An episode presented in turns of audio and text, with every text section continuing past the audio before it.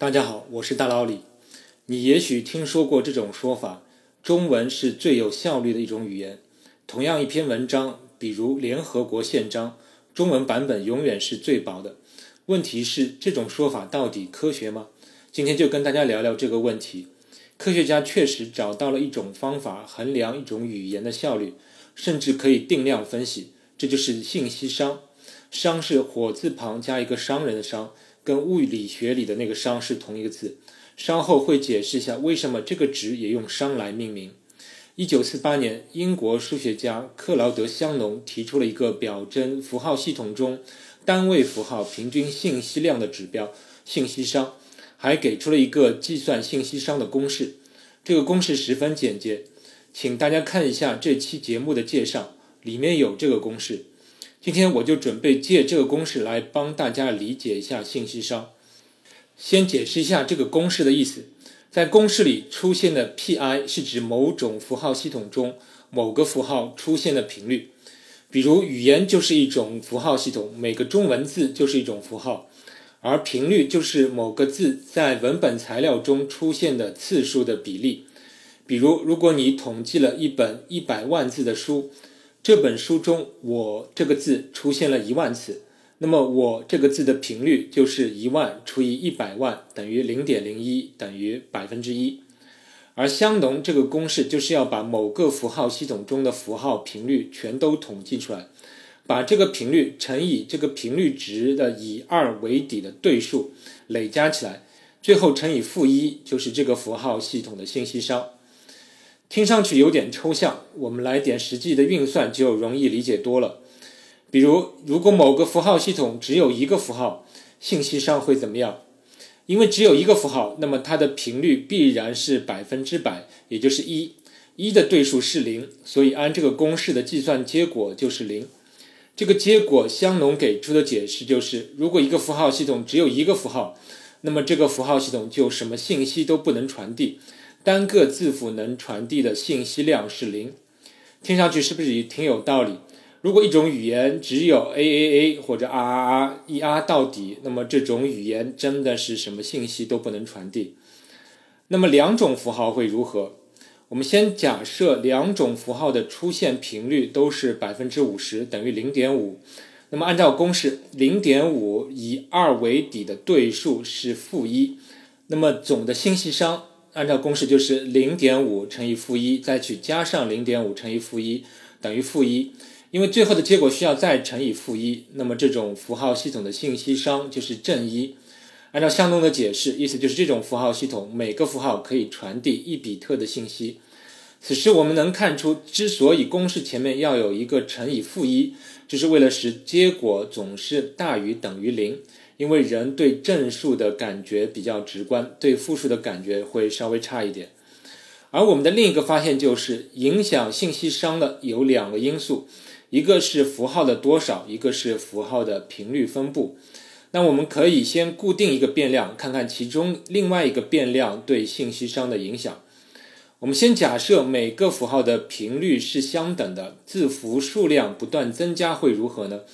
经过简单的计算，你会发现，如果某个 n 个符号的符号系统每个符号出现的频率相等，那么它的信息熵就是以二为底 n 的对数。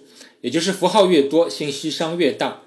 那我们再考虑一下，如果符号数量固定，符号的频率分布改变，对信息熵的值影响如何？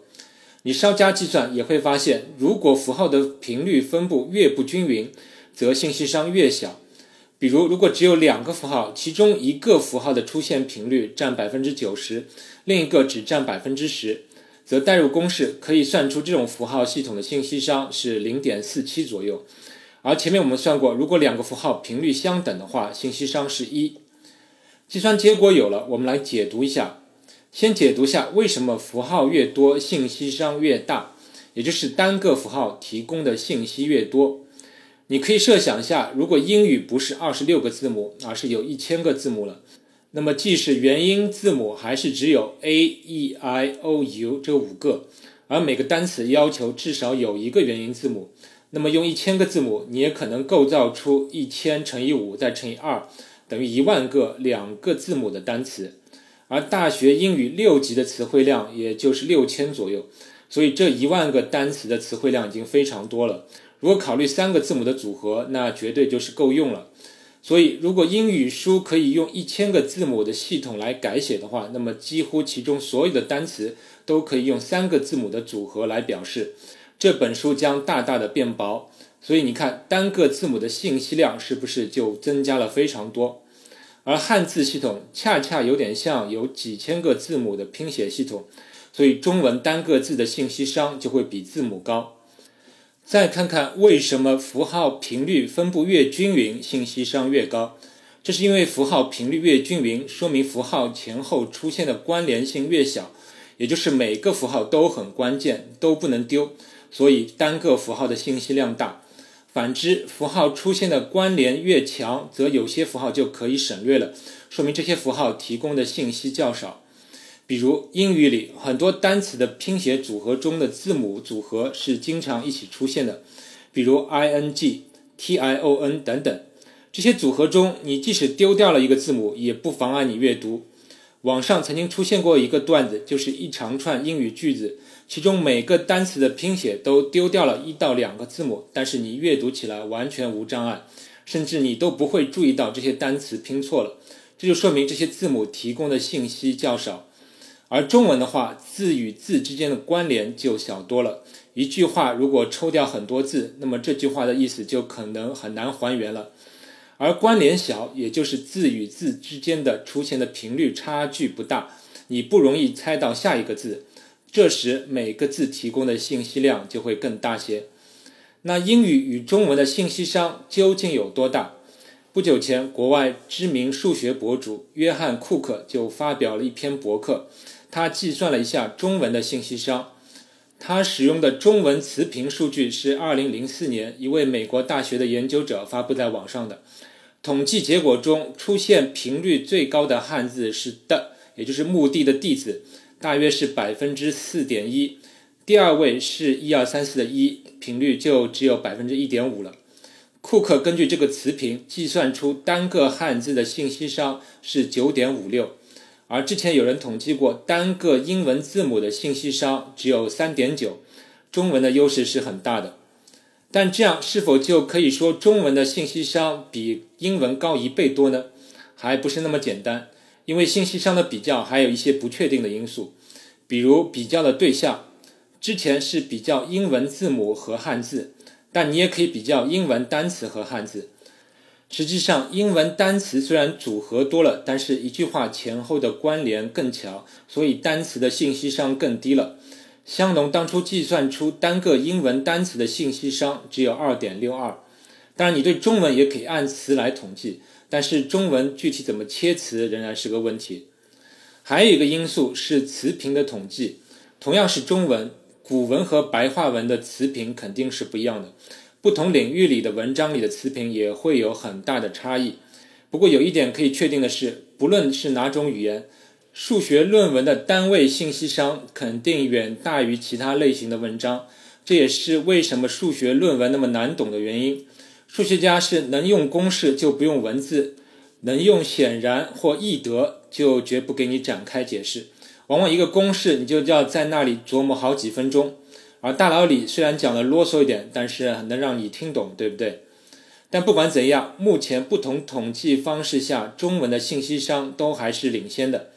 库克提出了一种新的比较标准，即不同语言在单位时间内的输出信息量，并且他提出一个猜想。就是不同语言在单位时间内输出的信息量是接近的，比如同样一本圣经，中文版肯定比英文版薄，但是让你抄写一遍，因为中文笔画多，所以中文会抄的比较慢，所以最终的抄写时间可能差不多。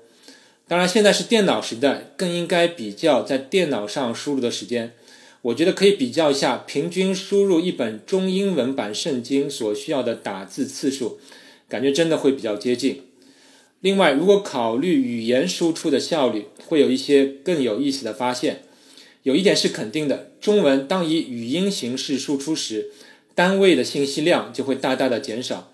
因为汉字至少有五千多个，但是发音组合，即使是考虑音调，大概只有一千两百多种。如果不考虑声调的话，只有三百多种组合。像大道理这样前后鼻音不区分的人，那么信息量就丢失更多了。这就可以解释生活中的很多现象，比如中文没法改成拼音文字，写出来就没办法读了，因为同音字太多。再比如，大家玩过一个耳语传话的游戏，就是一些人以耳语的形式把一句话传给下一个人，结果到六七个人之后，这句话就会被传得面目全非。下次各位可以试试看。传一句简单的英语，看看是不是容易保持原来的句子。下次再有老外问为什么你们中国人讲话这么大声，那你可以回答：不好意思，是因为中文语音的信息商低，我不得不大声地说，确保对方每个字都听清楚。另外，有很多人都讨厌微信上总是发语音的人，也可以用信息商来解释。就是相比于文字，语音在单位时间内传递的信息太少了，也容易失真。总之，库克猜想，不同语言在单位时间内输出的信息商是类似的。这一点有兴趣的听众，大家可以自己研究一下。现在解释下，为什么香农对这个表征信息量大小的指标命名为信息商？它与物理中的熵有何联系？当然是有联系的。物理中的熵，一种直观的定义就是表征一个系统的混乱程度，越混乱熵值越大，越有序则熵值越低。那在信息熵中，为什么语言越混乱，信息量也越大？其实还是可以从语言的上下文关联度来考虑。比如英文单词中的字母组合相关度很高，之前提到过的 i n g，还有 t i n，还有等等各种各样前缀后缀。因为相关度大，那么当你看到 i n g 或者 t i o n 这样的组合中去掉一个字母，那完全不影响阅读。那么也就是这些组合中单个字母提供的信息量很小，而中文的上下文关联度就低很多，所以单个汉字的信息量大。而上下文关联度高，也可以理解为符号系统越有序，而关联度低就是越无序。所以，把信息量用熵来命名是再恰当不过了，而且它确实与物理中的熵有许多类似的性质。最后，讨论下信息量的单位。从公式里看，信息熵是没有单位的，但有时我们也用比特作为其单位。比如，中文平均每个汉字的信息熵是九点五六，也可以说成单个汉字提供的信息量是九点五六比特。这是为什么呢？这其实是一个符号编码的问题。现在我们的计算机系统中的字符一般采用的是等长的编码方式，即每个字符的编码长度是相等的。在 Unicode 编码系统中，每个字符用十六比特的二进制来编码，那么理论上它可以对二的十六次方等于六万五千五百三十六种字符进行编码。它已经足够对世界上所有的文字符号进行编码。甚至于现在，我们还不断的在其中增加表情符。